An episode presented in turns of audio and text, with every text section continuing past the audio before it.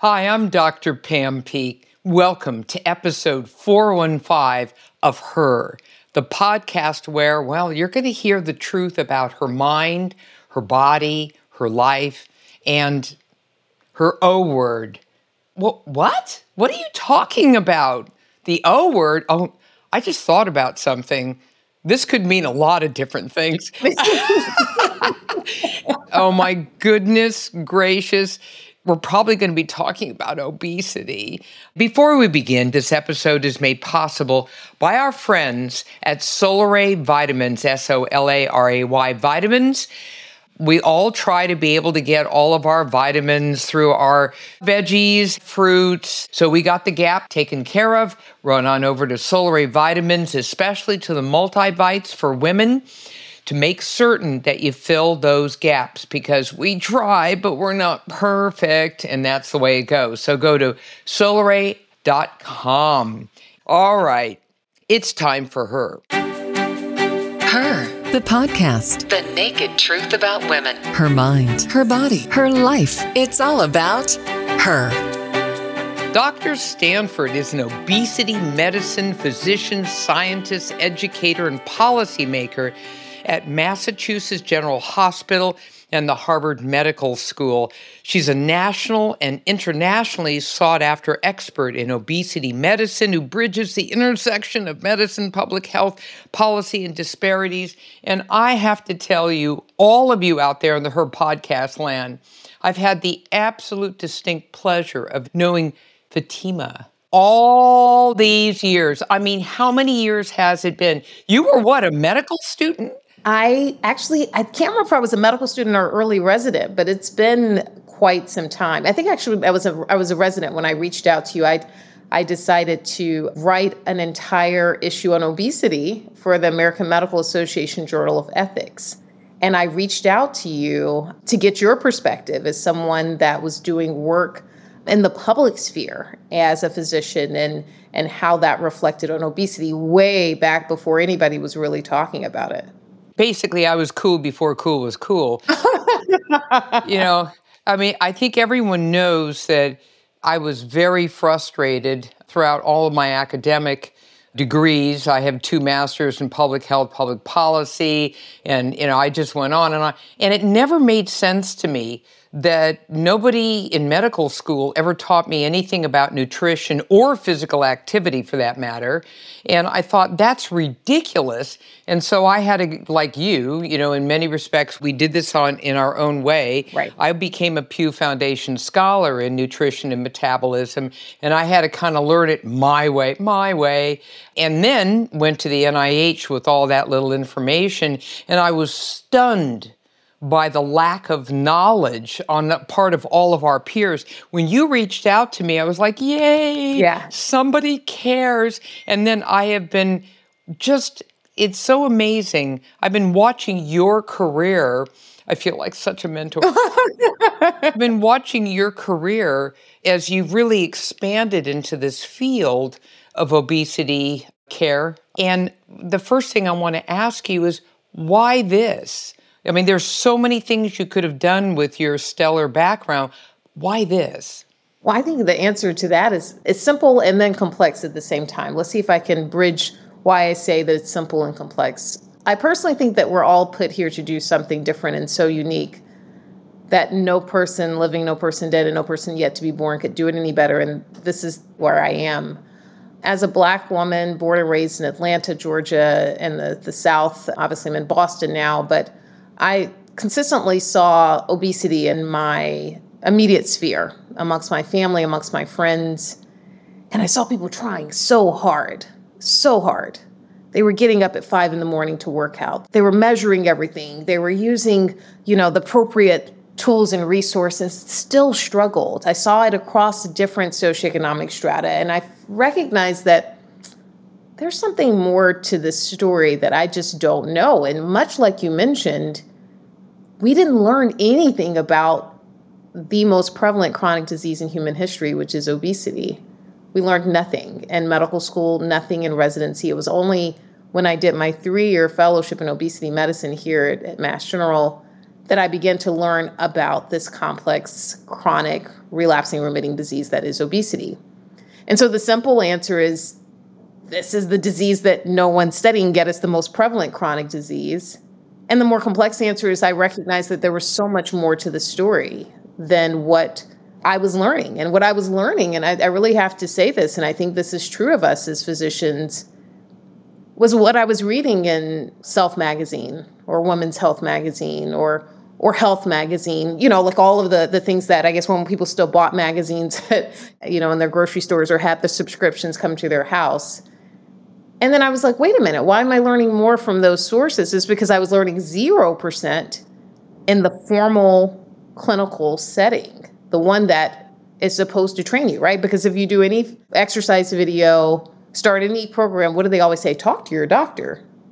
The problem is the doctor doesn't typically know anything, not because they don't want to know, but because it's never emphasized, never taught. And so I kind of feel like, if not me, then who? If not now, then when? And this is the work I think I was called to do. I think that that's fabulous. And you're also a terrific messenger.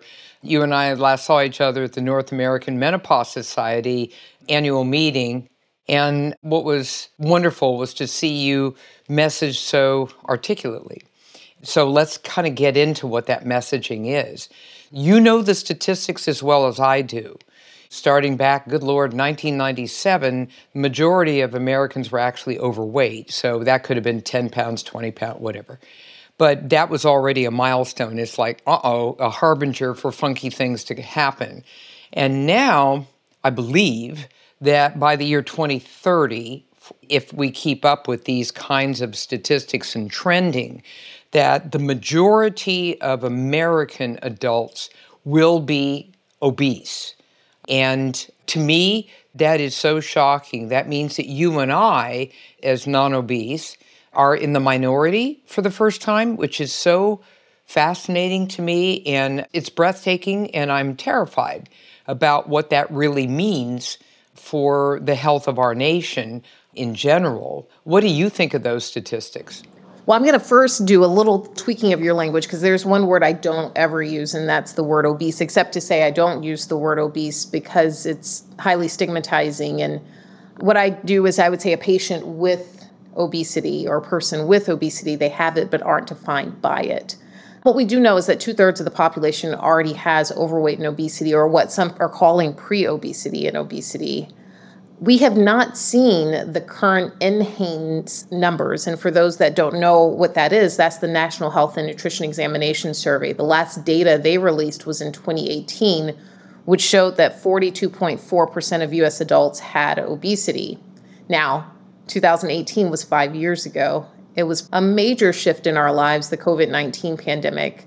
And if we look at the BRFSS data, which is the Behavioral Risk Factor Surveillance System, which is self report data, where the maps that we look at that we those heat maps that show that really consistent rise in obesity we've seen major shift in those maps based upon self-report data. And what i want to point out to everyone is that with self-report data we can almost guarantee you that that is an underestimate of what the reality is because most of us like to fudge our own numbers. We don't quite list the exact weight we are. You know, we kind of give ourselves a little grace when we're doing self-report data. NHANES is is measured data. So I think within the next year, year and a half, I wouldn't be shocked if we saw already more than half the population. For the purpose of our audience, let's define what all of this means. You mentioned pre-obesity.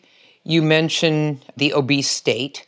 What does that mean? Like, what kind of numbers are we talking about? I think a lot of people are very confused. So, first of all, I'll tell you about BMI, but I, I want to talk about the problematic origin of BMI, which is why there's a lot of pushback and why I think there are problems with it as it lies. But the reason why I have to bring up BMI is to kind of talk about what the population wide data is. So, BMI, body mass index. Yes, body mass index would say that a person is considered to have normal weight status between 18 and a half and 24.9. A person is considered to have overweight or pre-obesity if their BMI is between 25 and 29.9. And then we get into our three classes of obesity, class 1, class 2, class 3, which is mild, moderate and severe obesity, a BMI of 30 to 34.9 being mild obesity, moderate BMI 35 to 39.9, and then those with a BMI greater than or equal to 40 severe obesity. But let's talk a little bit about BMI and its problematic origins and its issues that I think are where people push back and even myself push back. So BMI initially was derived from a Belgian statistician by the name of Adolphe Quetelet in the 1800s who sought to determine what was considered normal weight status for Belgian male white soldiers at the time. It was then utilized by a guy by the name of Sir Francis Galton to determine what was considered normal and was the basis for eugenics. So, what was considered normal for racial ethnic status, immigrant status, weight status, socioeconomic status, and it became the basis for Adolf Hitler's Nazi Germany. So, that's where BMI comes from. In the 1930s, the Metropolitan Life Insurance Company sought to determine what was your risk of dying if you were white, male, or female insured by their company, hence the term morbid, which I also don't use as it relates to obesity because it was based on actuarial tables. So we have a statistician, and now we have the life insurance companies. And so that BMI greater than or equal to 40, that you will hear the term morbid. I won't use it, but I'm using it to explain how it's used. What was your risk of dying sooner? So if you had the severe obesity, what was called morbid, then that was to determine your higher risk for dying. Fast forward to where we are now in the 2020s, and you'll note that none of those came from medicine or science. And so the height and weight status doesn't tell us the health status of an individual. One of the things that I'm doing right now, working with the Lancet Commission on obesity, where there are over 60 countries represented to redefine how we evaluate obesity, is to look at overall health and not just the number on the scale which is where we get into problems. For example, for Asian populations, we've seen that if we look at a much lower number, that's going to be important because they have a much higher health risk or metabolic health risk, which means higher predisposition to type 2 diabetes, fatty liver at much lower BMI, such that the cutoffs for Asian adults changed in 2004, such that someone that had a BMI of 25, it placed them into a category of having obesity, depending upon what data you look at, 25 to 27 for Asian individuals. I redrew the BMI charts for the major racial ethnic groups here in the US and published in the Mayo Clinic Proceedings in 2019. And for the group known to have the highest rates of obesity, which would be non Hispanic black women like myself, we actually see that the BMI chart shifts up quite a bit to somewhere between 31 and 33 as the cutoff. And so I think you put all this together and just know that this number by itself is a great population measure, so we can look at the full population. But when we are working with individual patients, I have to look at all of the information. And so I'm usually coupling what does this BMI tell me, but what does also their metabolic profile tell me, and what does their waist circumference tell me, and put that full picture together to decide what their current health is. I have patients that are 300 pounds that have much better health than a lot of my patients that are 150 pounds. And it's because I have the full gamut of information to look at to determine like where they are. So I know that was a complex answer, but I think that this is one of the key questions that has been raised, particularly as we think about the fat acceptance health at every size community is like, okay, wait a minute, what is this BMI? And, and does this really determine how healthy or unhealthy I am?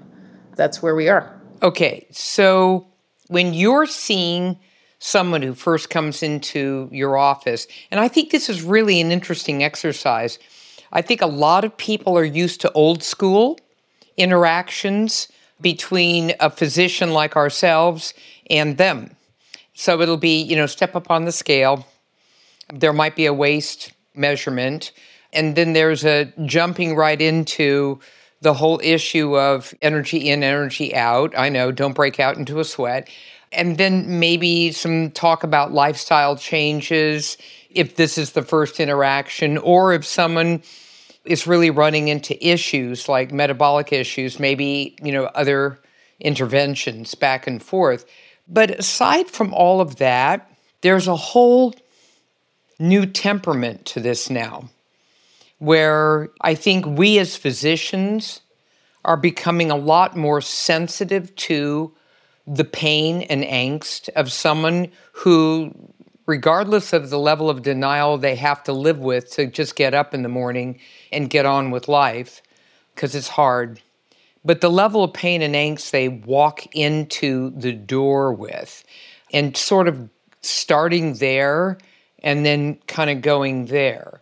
How do you work now? Because you're kind of a beautiful role model for other physicians who are saying, okay, I don't want to go old school. What do I do? I do quite a bit in preparation for a new patient visit, and any of my patients will say, you know, they have homework assignments that they are required to do before I see them for their hour long initial visit. What I have them do, it. I recorded a video many years ago called Obesity It's More Complex Than You Think. And I have them watch that video. There are other videos I give them, but this is the key one that I have them watch because often what they've been told about their weight and weight status has been wrong.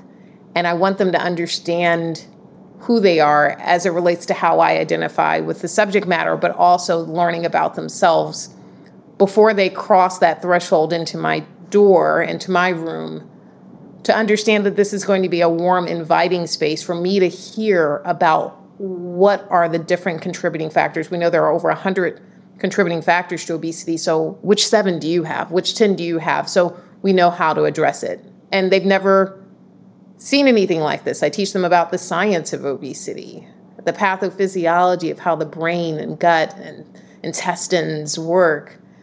So that they, when they get in that day, they have a sense of that. They also, before they see me, have to do a full lab panel, which is based on the American College of Cardiology, American Heart Association, and the Obesity Society guidelines. So I'll know what their fasting blood sugar is, I'll know what their fasting insulin, I'll know their cholesterol values, I'll know their hemoglobin A1C, I'll know their liver function test, I'll know all of these things. So when they come to that visit, I have a really good sense of who they are, at least on that day.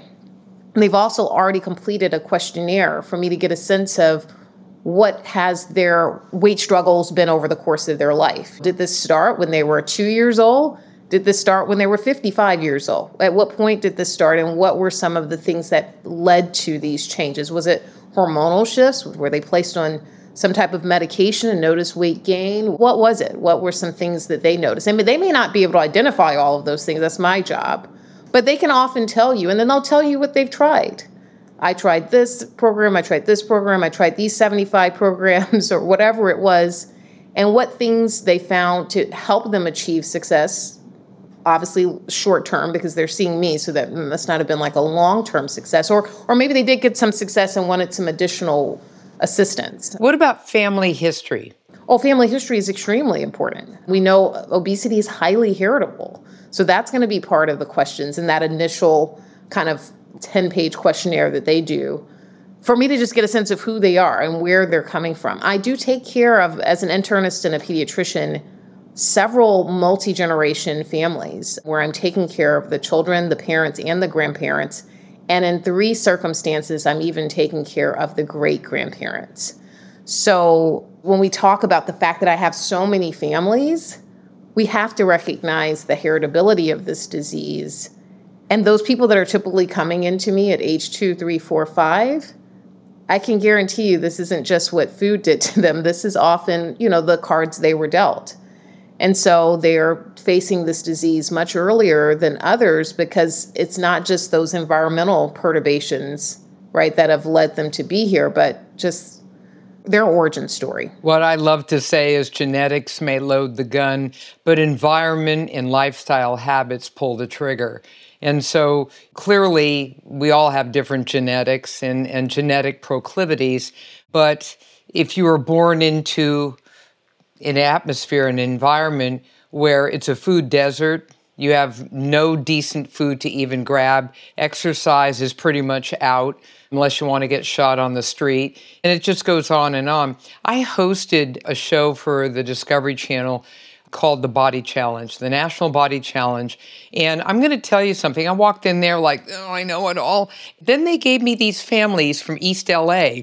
I'm telling you, I'm not even kidding you when I tell you that once when we were shooting, that literally there was shooting going on, and all the crew members had to jump into a car and I kept thinking, well, it's easy for us to jump in a car and go somewhere safer. What about the people who are living here trying to get healthier?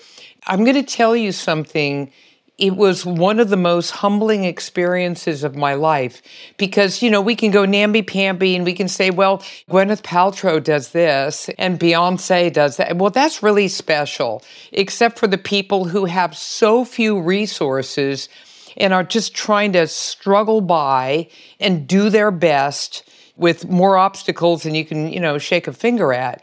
That's why I asked about the whole environment, a holistic look at this. Oh, you know, it's important. I like that's why that visit is so long. You know, people hear that it's an hour. It's really kind of more closer to an hour and 10, 20 minutes. Ask the patients that are waiting behind those new patients because it's so much to cover. It's so much to cover. It's not just like, oh, what did you eat yesterday?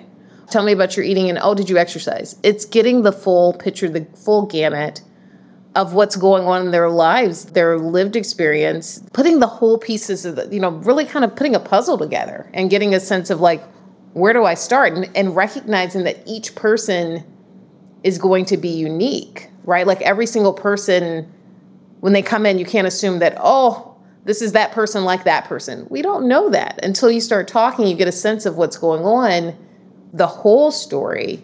Then you can begin to take kind of bite-sized approaches to different like what what's a bite-sized approach it depends on the person. So give me a person. Give me you want to give me a patient or do you All right, so here comes somebody. Okay. Hi, I'm 50. I'm just going to make this stuff up as I go along. Hi, I'm 50 and I've never been in shape. That's defined as I don't really work out. I kind of go on and off diets. You know, something cool comes down the line, it's bling. I grab it. I've uh, probably gained and lost the same 60 pounds countless times. And here I am, I'm entering menopause.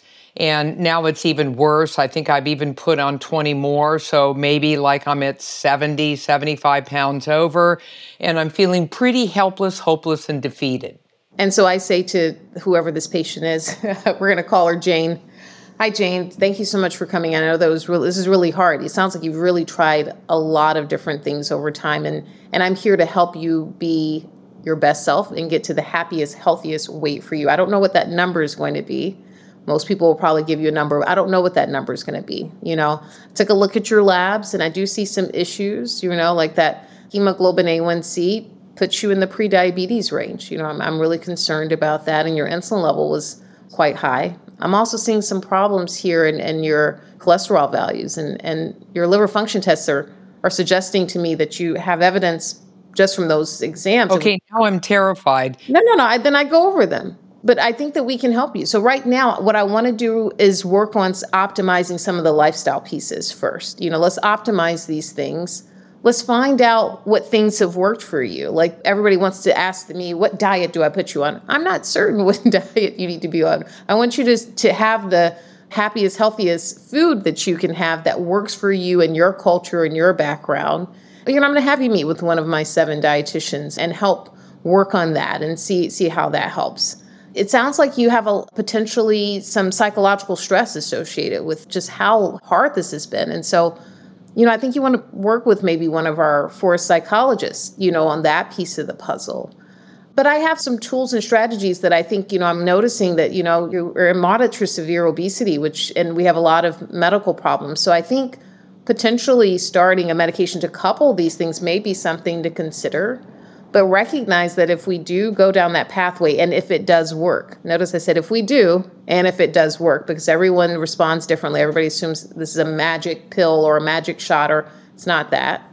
This will be a, a long-term commitment to those things okay that might be, you know, obviously it's going to takes an hour and a half, so it's much much longer than this. But it's about recognizing what this person needs. Well, you know what it sounds like to me, and it, it's something that I have found worked for years and years. Go where the person is.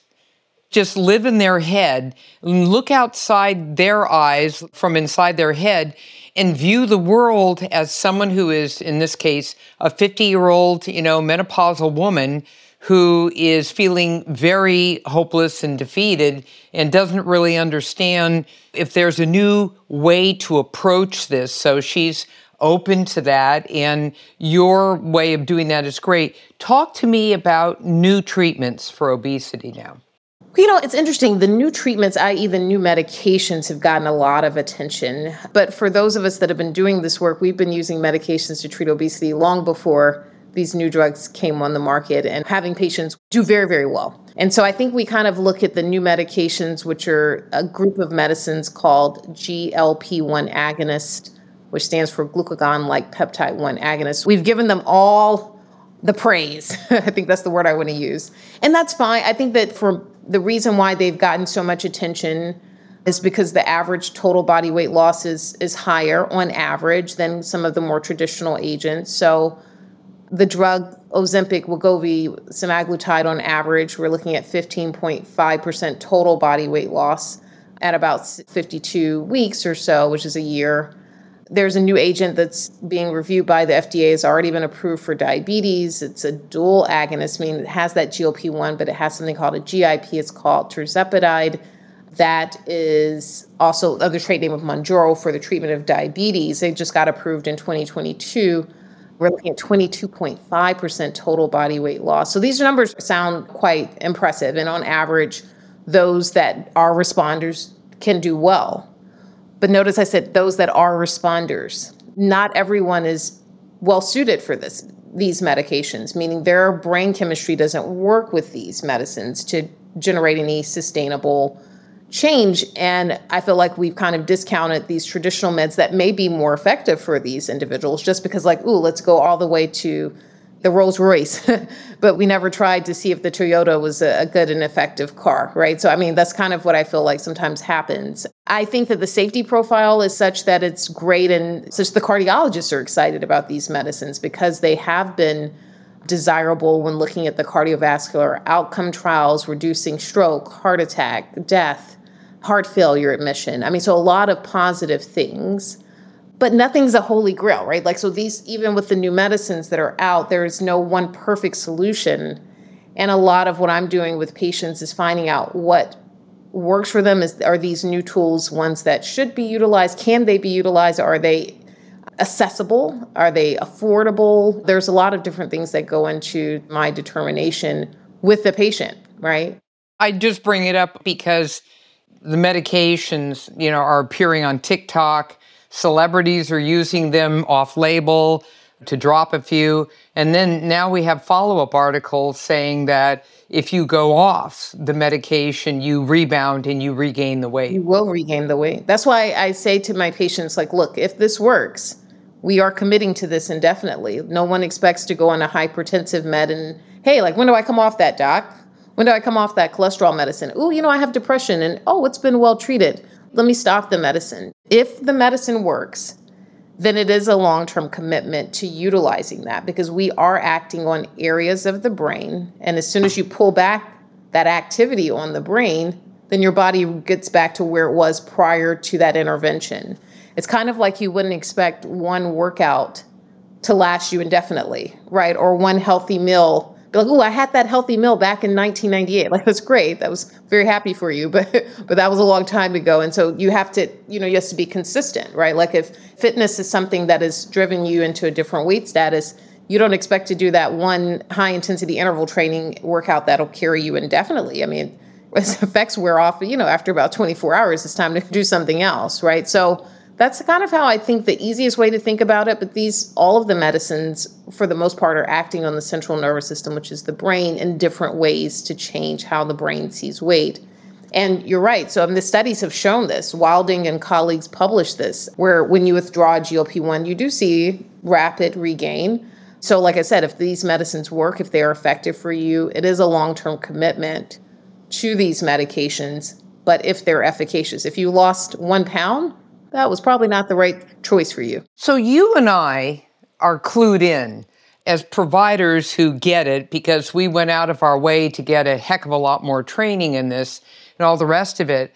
What I'm worried about is what's going on with our brethren who are still having people hop up on a scale and kind of doing the whole thing. The reason why I'm bringing this up is because I have colleagues who reach out to me saying, I, as a professional, they're telling me, I'm feeling really afraid of the fact that the train left the station and that this country will end up being majority obese and unhealthy and not on top of an optimal well being for the entire country. And that there's no going back, like, what's going to change this? The environment is so challenging. We have an obesogenic environment. Let's just call it what it is. I mean, you and I probably, I mean, I'm going to speak for you. Here we go. We have to be mindful of every one of our mouthfuls. I'm an athlete, so that helps. At least I got that end of it done. But my goodness gracious, when it comes to nutrition, I feel like it's a battlefield when I'm traveling and speaking and doing my thing. It's like, oh my God, are you kidding me? You're having me eat this? And, and a lot of the stuff is just ultra processed junk. So do you feel, you know, just at a public policy level, when we're looking at how we could make the biggest change, get the biggest return on investment, when we have this kind of a trending going on, what does your mind think? Yeah, I think that we try to simplify it. I think that we want it to be nutrition. If we just fix nutrition, that everything just falls into place, but it's so much more complex than that. And I think it's going to require a multidiscipline, multi faceted approach to really address obesity. And right now, we've been going after the same beast nutrition, nutrition, nutrition, nutrition, nutrition, nutrition, nutrition, nutrition, nutrition. Throw in a little fitness, nutrition, nutrition, nutrition. And yes, do we have room for improvement there? Absolutely. But we aren't addressing anything else. we aren't addressing the fact that we have tremendous disruption in sleep and circadian rhythm, which leads to weight storage because Pam, when I was growing up and you were growing up, when the TV, when it got to what, midnight? You remember those lines that used to come on the TV? It's like, you're out of here. There's no more programming. You're like, okay, well, it's time to go to sleep. I remember this is even before the remote. You had to go and turn off the TV. You, then the remotes, then you could finally, if you really fancy, you had a remote. Now you can get any programming of any kind. 24 7. Right? That you couldn't order, like, you can order something to be delivered to your house. You never have to move. Yeah, you don't have to do anything. You can do everything can come to you. We as professionals are encouraged to have international collaborators. So I can give a lecture to my colleagues in Australia at two in the morning and be rewarded. Although my body is not really supposed to be up at two in the morning, it's supposed to be asleep. All these things, I mean, all of these are disruptors that just our technological advances have really caused some major issues. We don't really talk about those shifts. We also focus on food that we forget that all that's happened. Well, you know, I'm on the board of the American College of Sports Medicine.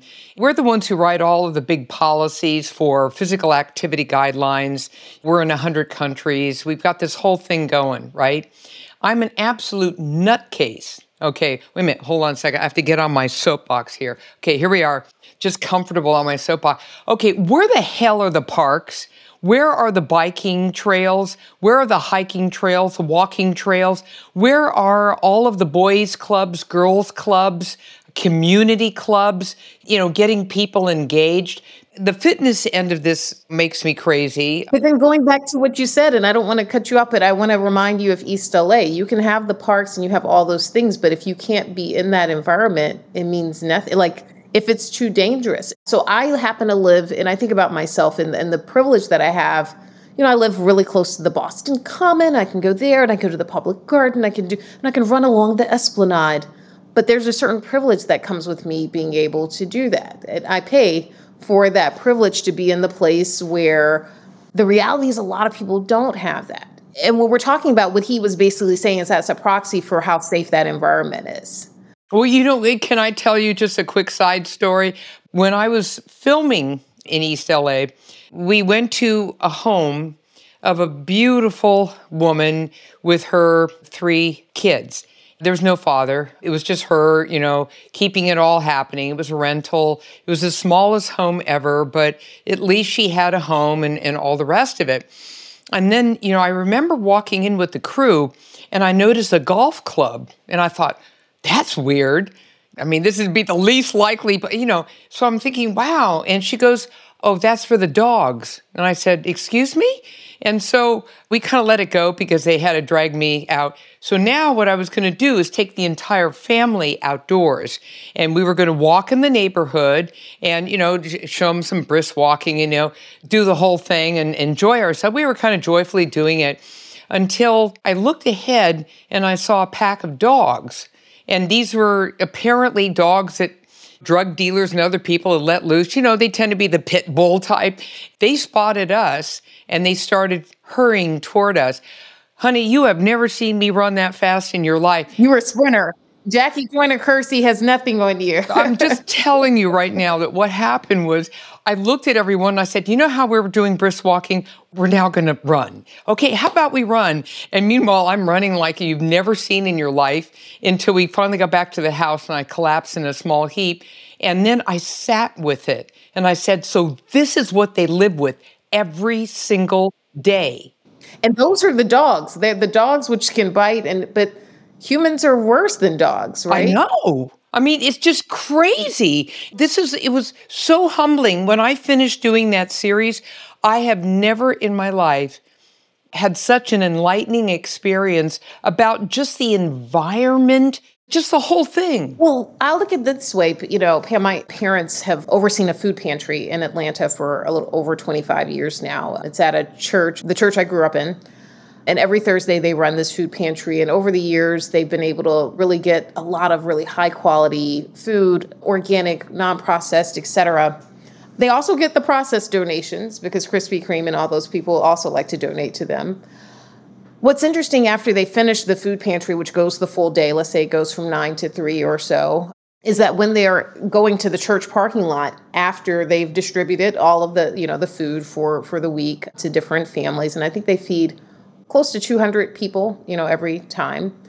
But they, you know, they get lots of things they can carry home with them. And what they find scattered along the parking lot are all the fresh fruits and vegetables. And so when we talk about issues with like, okay, well, are we people eating healthy? But let's tie in why why they don't want the fresh fruits and vegetables. Number one, a lot of them are not only food insecure, they're housing insecure.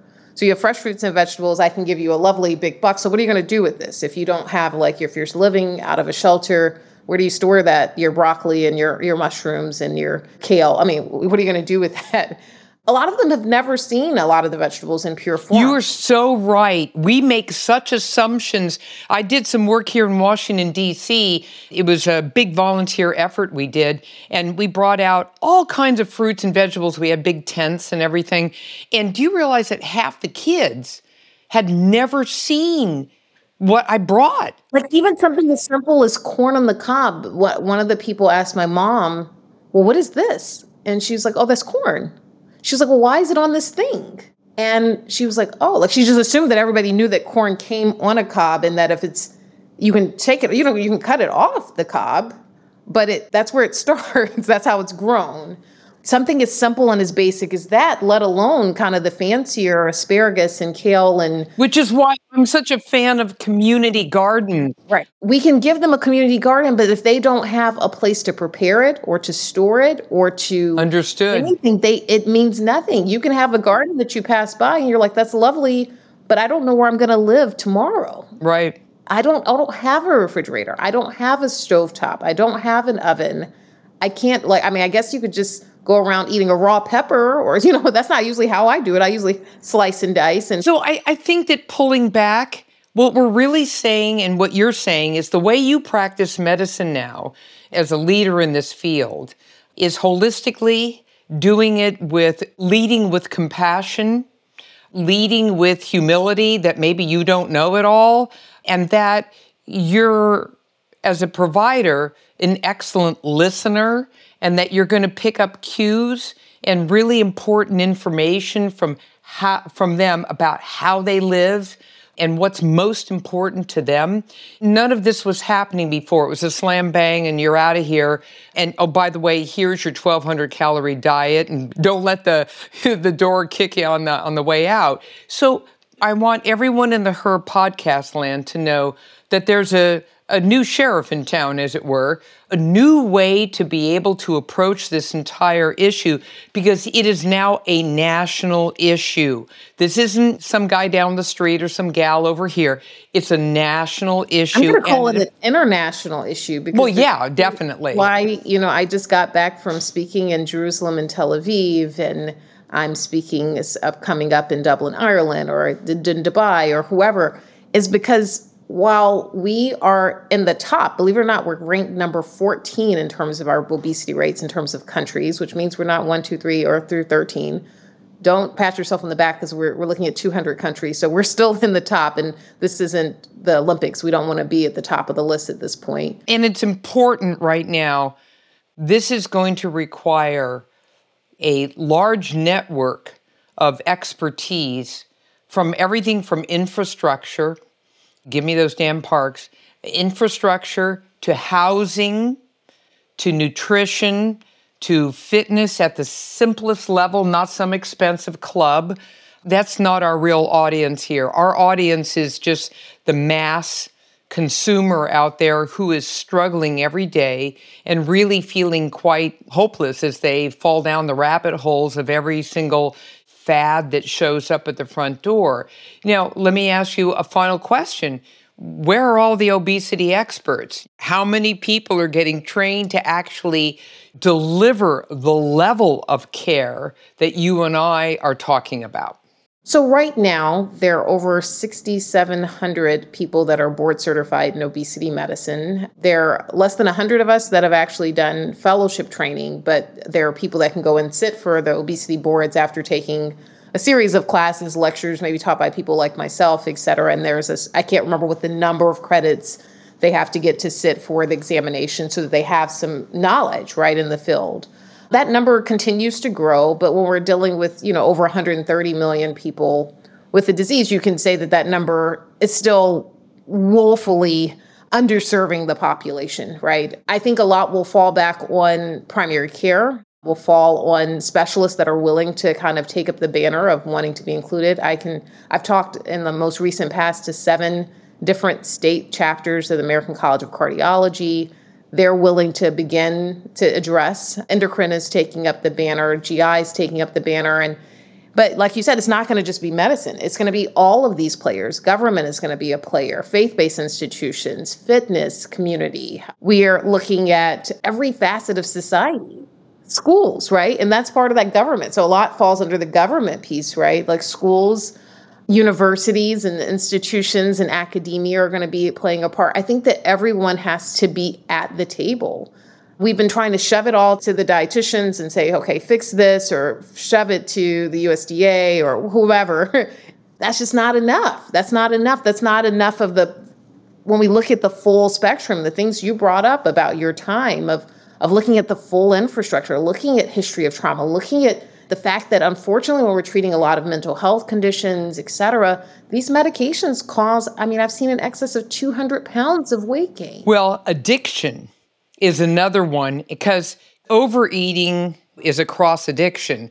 As soon as you're off whatever it is, you jump on this other bandwagon, saying to yourself, at least it's not illegal to have a ho ho or something or, or back and forth. I've dealt with uh, the addiction world for many years, and I can just tell you the first thing they seek are just mountains of sugar.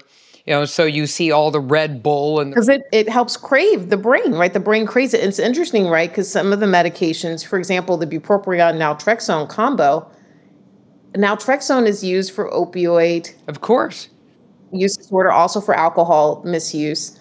And it's also approved for obesity. There are some linkages in terms of what does the body crave and desire and how can we. They're trying to get the higher high that the nucleus accumbens, which is the reward center, is so used to from whatever the substances were. And by the way, it's almost rarely today is it just one substance. That was old school. Now it's like just give me the damn list and let's just sort of pare things down. You and I could talk forever and for at least 5 more hours. I mean at least, but seriously, we can negotiate.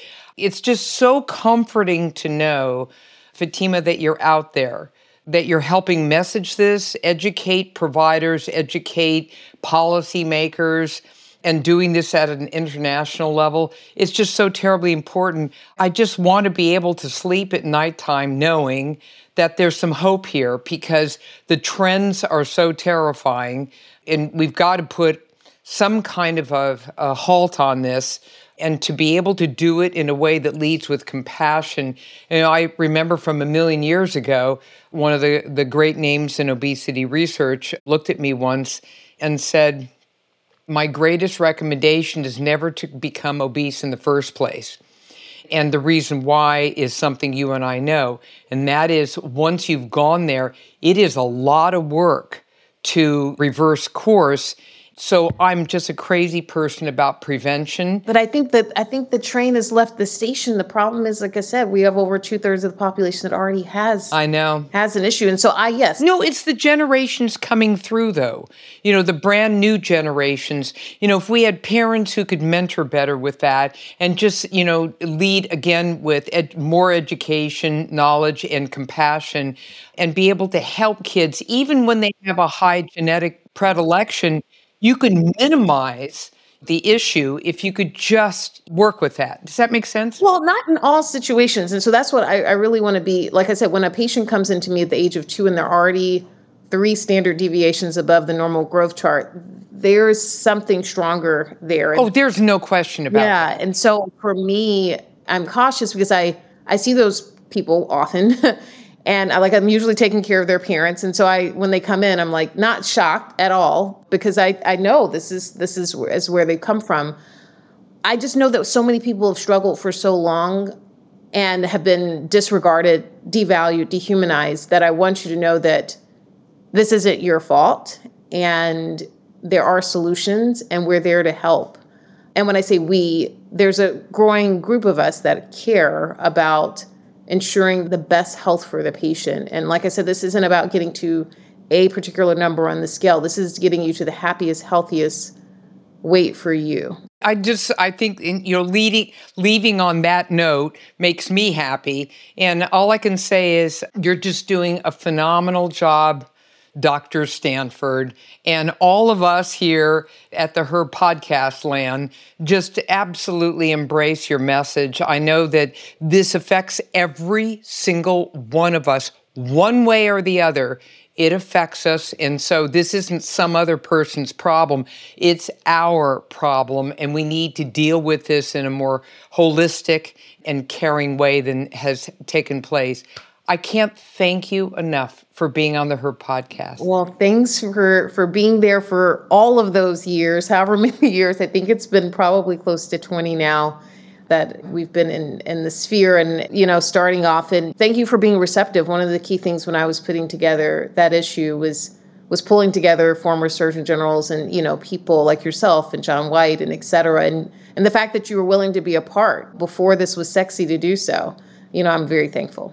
Cool before it's cool is all I can say. Fatima. Okay. Thank you so very much, everyone out there. I want you to please take a minute to hit iTunes and rate and review the show. And you should also know that the show's sponsor is Solaray Vitamins. And you know, we try to do everything humanly possible to get the fruits and vegetables in, and we're not perfect. There's a P word. And so it's always good to have a little backup for those nutritional gaps. So please run on over to solarayvitamins.com to women's vitamins because we have different needs and special needs. So please run on over to solaray.com right now. And uh, I can just tell you that this has been a phenomenal episode. Just loved every single moment of it. So give us your feedback, hit iTunes, rate and review the show. I'm waiting to hear from you. My team and I just sit here with our little thumbs going round and round, waiting to hear your feedback because we love it. It's platinum, it's golden. Hey, I'm Dr. Pam Peeke.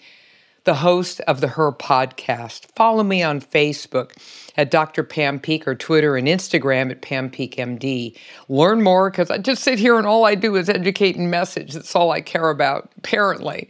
And this is a reminder to catch every single episode of the Her podcast on iTunes or Radio MD or any of the larger platforms like Spotify. Hey, thanks for listening today. Stay safe and stay well.